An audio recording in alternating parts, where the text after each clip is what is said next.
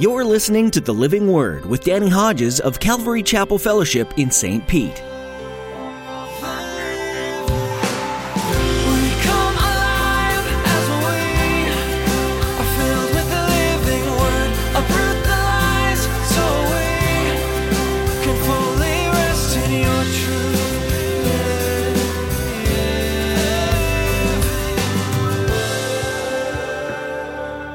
Who watched this act were men who made their bed under the stars, ate figs they picked from trees, and fish they caught in the sea.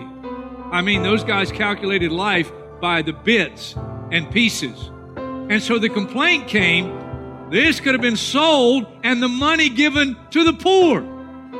And Jesus rebuked that criticism. This kind of expense never makes sense at the moment especially to those of an extremely practical mindset.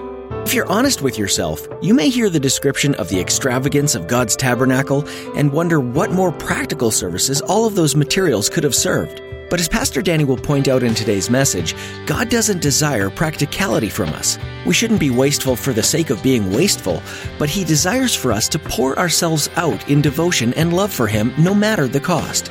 Everything in this world is His, and we can demonstrate great faith in such impractical acts.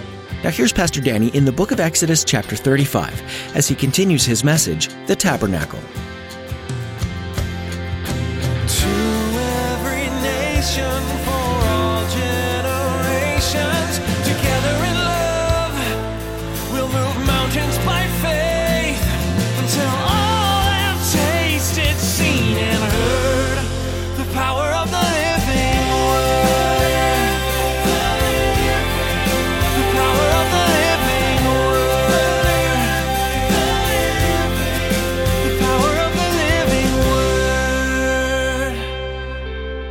Talked about the tabernacle last week and lots of detail there, and I had several comments and thanks for the detail uh, on the tabernacle because you read this stuff and sometimes it's like a Home Depot shopping list because it's all these details of the construction and the materials, the furnishings of the tabernacle, but everything has meaning. And we looked at some of the meaning uh, last week. Well, this is the tabernacle part two. I don't know if you'll enjoy it as much as last week, uh, but it's still just as biblical and it's part of our reading. So we're taking a section of our reading and kind of highlighting from that section. Now, I want to set things up uh, today by reading from a guy named Chuck Swindoll. The older people might know that name. Uh, the younger people, maybe you've never heard of him. He's a Bible teacher. He's a pastor. He's in his 80s now. He's still kicking. I think he's out in Texas. And uh, he wrote one of several books, and I read this years ago. It's called Living Above the Level of Mediocrity. And in one chapter, he takes off and comments from a story in the life of Jesus where he's at a dinner party at the home of a man named Simon the leper. Jesus had healed Simon uh, from his leprosy. He's hosting a dinner for Jesus. The apostles, disciples are there. And in the midst of this dinner party, this woman comes in and she breaks this expensive jar or vase of perfume and she anoints Jesus, wipes the ointment with her hair. And uh, the comments that Chuck Swindoll makes about this particular event, I think are timely in light of what we're studying this morning. It was called nard, this expensive perfume. Genuine nard was made from dried leaves of a rare Himalayan plant. And the particular vase Mary used, if it were like others used in that day to hold expensive contents, was itself a thing of beauty.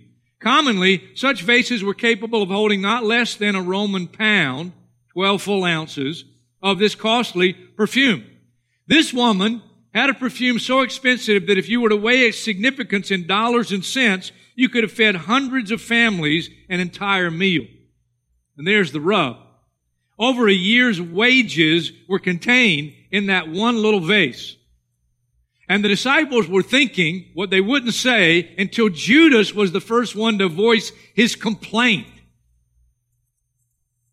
The special rite of perfuming the head and body was a rare ritual reserved only for royalty. It was the most lofty honor that could be bestowed by a common person. Jesus recognized this and so did those around him. It was a significant moment of momentous meaning. But then he adds, the magnificence of the moment was marred by the murmur of some small-minded men. Those who watched this act were men who made their bed under the stars, ate figs they picked from trees, and fish they caught in the sea. I mean, those guys calculated life by the bits and pieces. And so the complaint came, this could have been sold and the money given to the poor. And Jesus rebuked that criticism. This kind of expense never makes sense at the moment, especially to those of an extremely practical mindset. Chuck Swindoll goes on to say, there will always be a breakdown in the logic of extreme devotion if the basis of comparison is the poor. Furthermore, there'll never be an understanding by those who confine themselves to operating in that tight, rigid radius. You miss that, you miss it all. People to this day operate with that mentality. Function still gets more votes than devotion. Practicality will always win over beauty. Now I'm jumping around, but let me read you one last section. In a nutshell, I believe this event has been preserved to teach us one major message. There are certain times when extravagance is appropriate. I'll go further. In our day of emphasis on high-tech calculations and finely tuned budgets with persistent reminders of cost, restraint, and propriety, that is, never being guilty of doing anything outside the bounds of the ordinary. Anything beyond the basics can be misconstrued as excessive.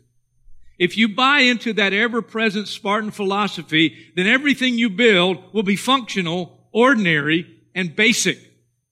Now I want to pause and just add my own comment. I have learned over the years this truth.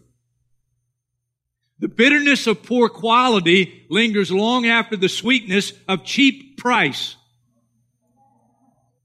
Not only is abundance suspected as being inappropriately extravagant, it's openly criticized.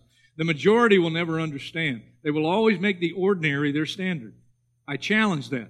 On the basis of this magnificent story, I feel there are times when extravagant gifts are not only appropriate, they are occasionally essential.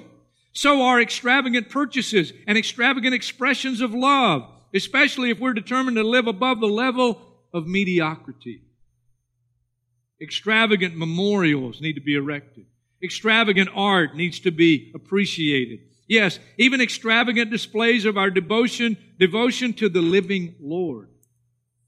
I believe there are times when God, as it were, shouts with a smile, break a vase. I don't know if you agree with that, but I like it. I like it in the context of what we're reading and of course what we're studying again this morning, the tabernacle. And I probably have never thought as deeply as I did this last Sunday until this present Sunday about the tabernacle. Now, with that background and a quick summary, if you weren't here with us last weekend, we're not going back into detail, but let me give you the summary of the tabernacle. There's one entrance. First stop at the tabernacle is the altar of sacrifice. If you don't offer the sacrifice that God prescribes, you don't go any further. Judgment. You get the one he prescribes, you take the next step, and that's the basin or the laver of washing. We noted last week from Exodus 38, that basin of washing was made from the mirrors of the Israelite women.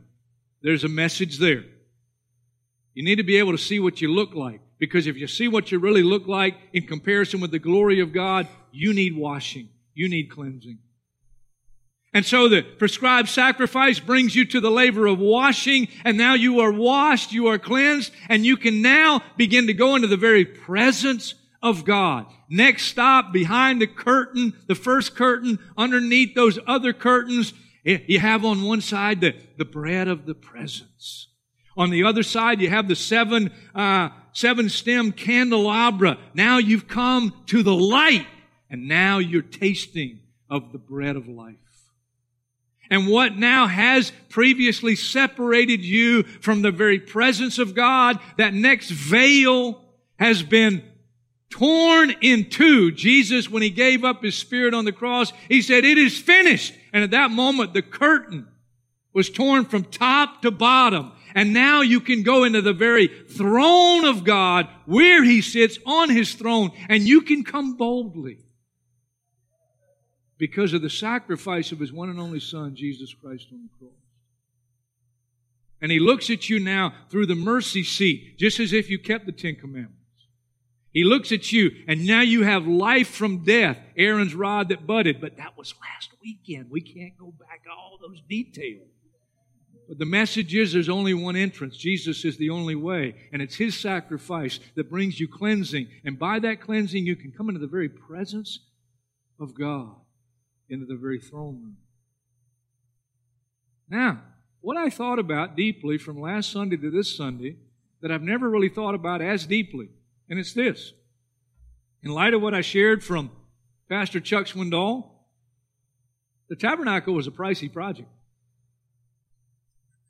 I've never really meditated on that. We're talking pure gold furniture. And some furniture that God said, don't just make it gold on the outside, make it pure gold inside, outside, outside, not just for people to see. There's quality here. This is for God. Pure silver, fine linen, priceless gems. It's a pricey project. I was reminded the capital city of the heavenly Jerusalem, the streets are paved in gold. And here's the first thought. From our reading, don't give God the goodwill offering. Don't give God the leftovers. Malachi the prophet came and, and spoke against Israel because of their failure in doing what God had prescribed. The tithe was mandatory under the Old Testament law, and it wasn't just one 10% tithe, it was several. As a matter of fact, you put all the law required giving together, it amounted to almost 30% of your income. They were failing in honoring God. And he says, the offerings you're bringing me, the secondhand stuff, try offering them to your governor and see if he would accept them. And God argues, am I not a great king? Don't give God the leftovers. Don't give God the goodwill offerings. Now, here's where we get into some, some good stuff. Good stuff. Where, where did the Israelites get the materials for the tabernacle?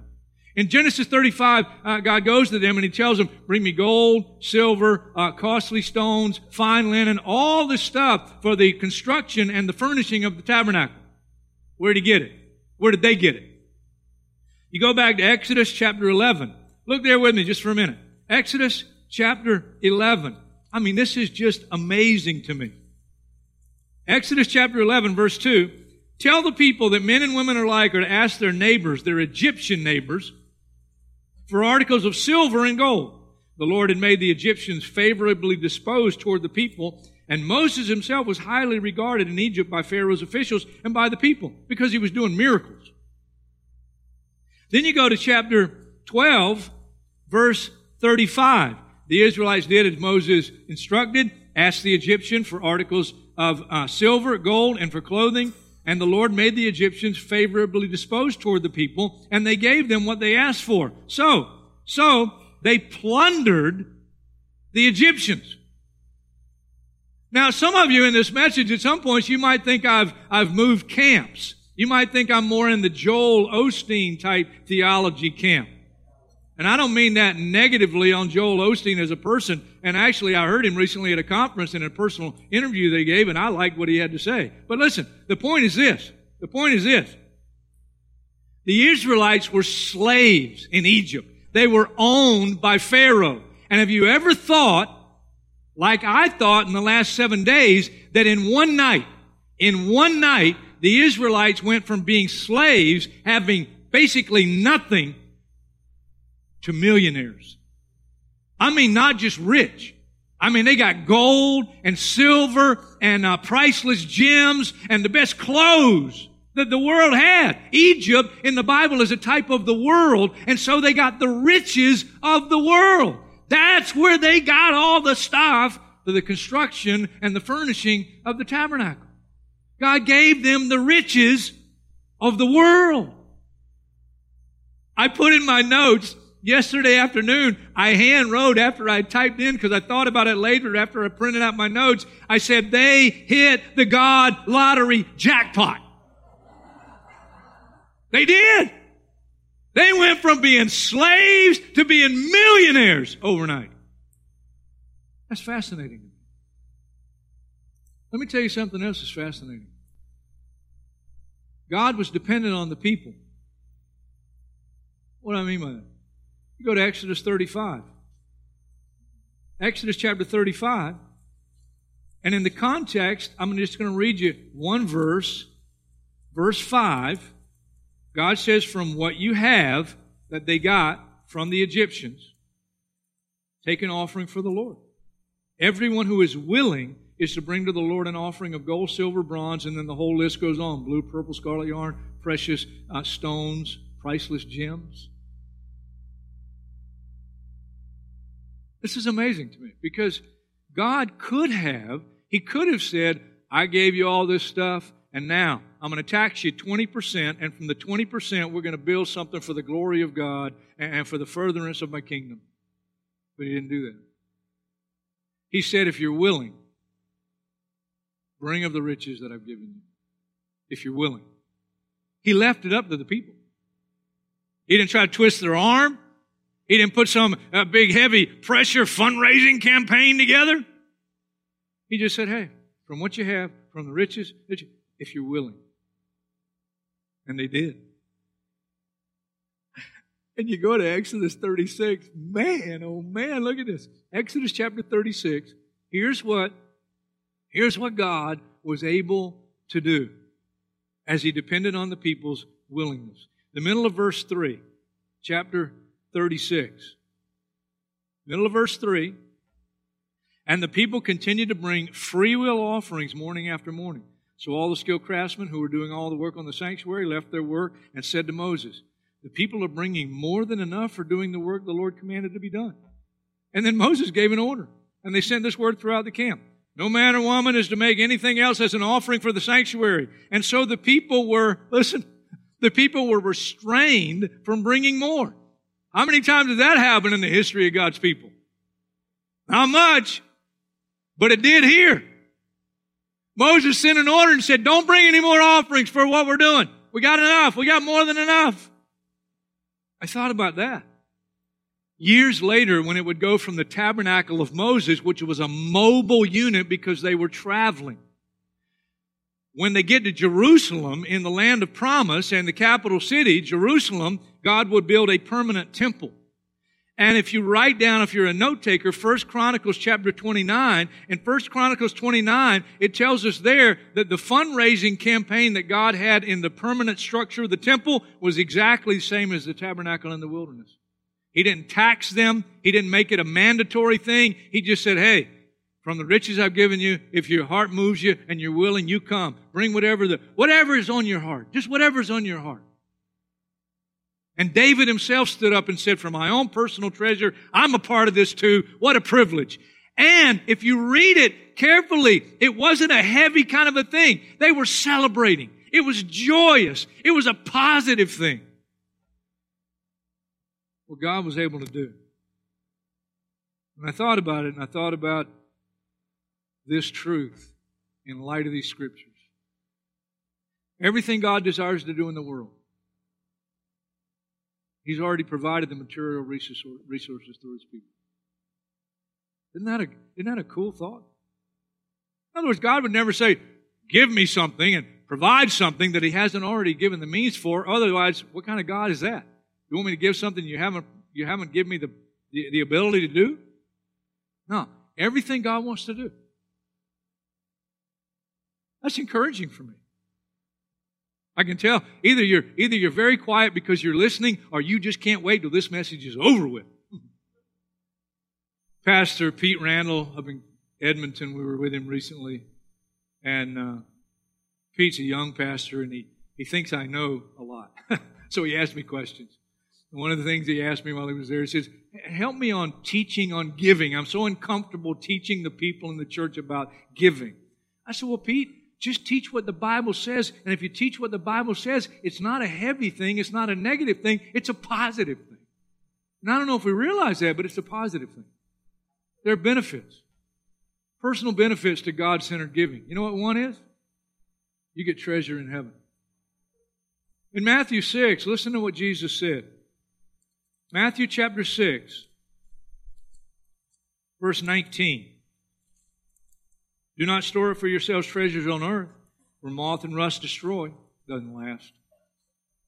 Where thieves break in and steal, no real ultimate security here. But store up for yourselves treasures in heaven. Notice in those two verses, he says, store up for yourselves. He's not saying store up for the Lord. He's saying store up for you. This is for me. For you. Personally.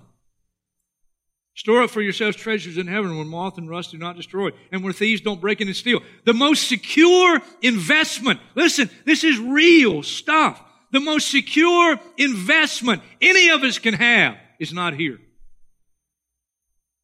It's in heaven. Stocks here go up, go down. Businesses may go, may not go.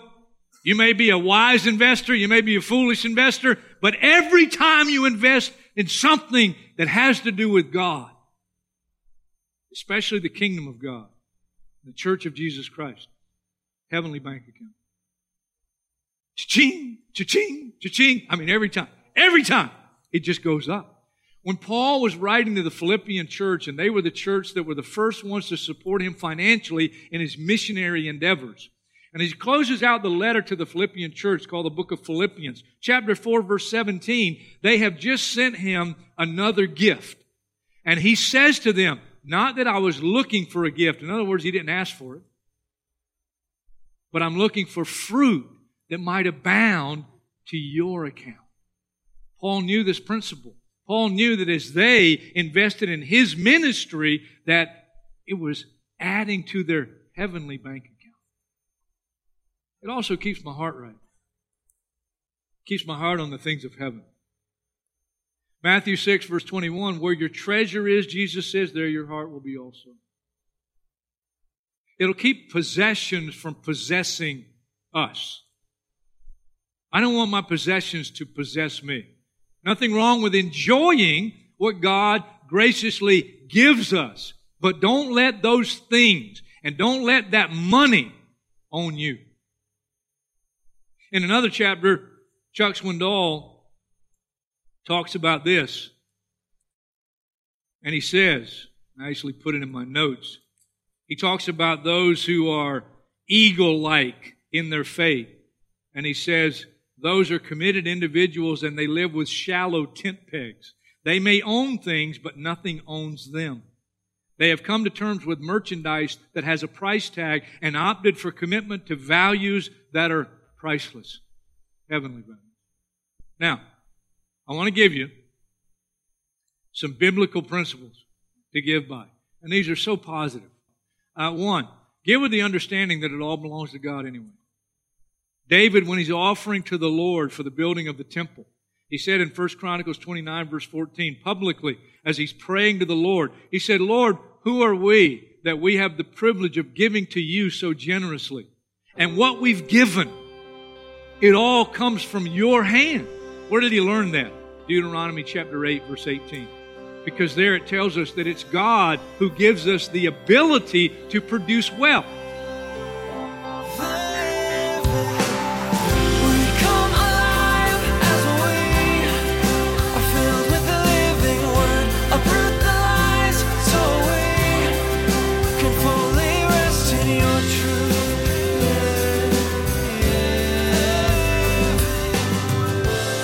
Danny has been walking you through several books of Scripture in a study called Gleanings from the Old Testament. He's been highlighting important stories and characters, demonstrating how they fit in God's kingdom plans. These people you've been meeting didn't have the benefit of the entire Bible to live from. They didn't know Jesus personally.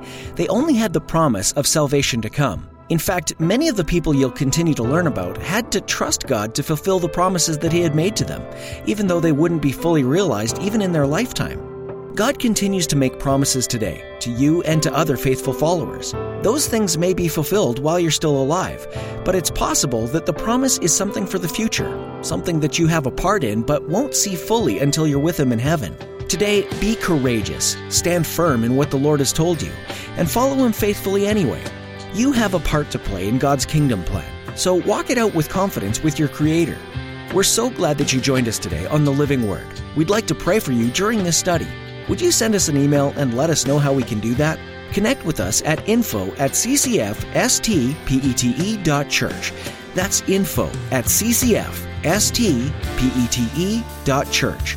That's all the time we have for today. Join Pastor Danny next time to continue studying in the Old Testament right here on the Living Word.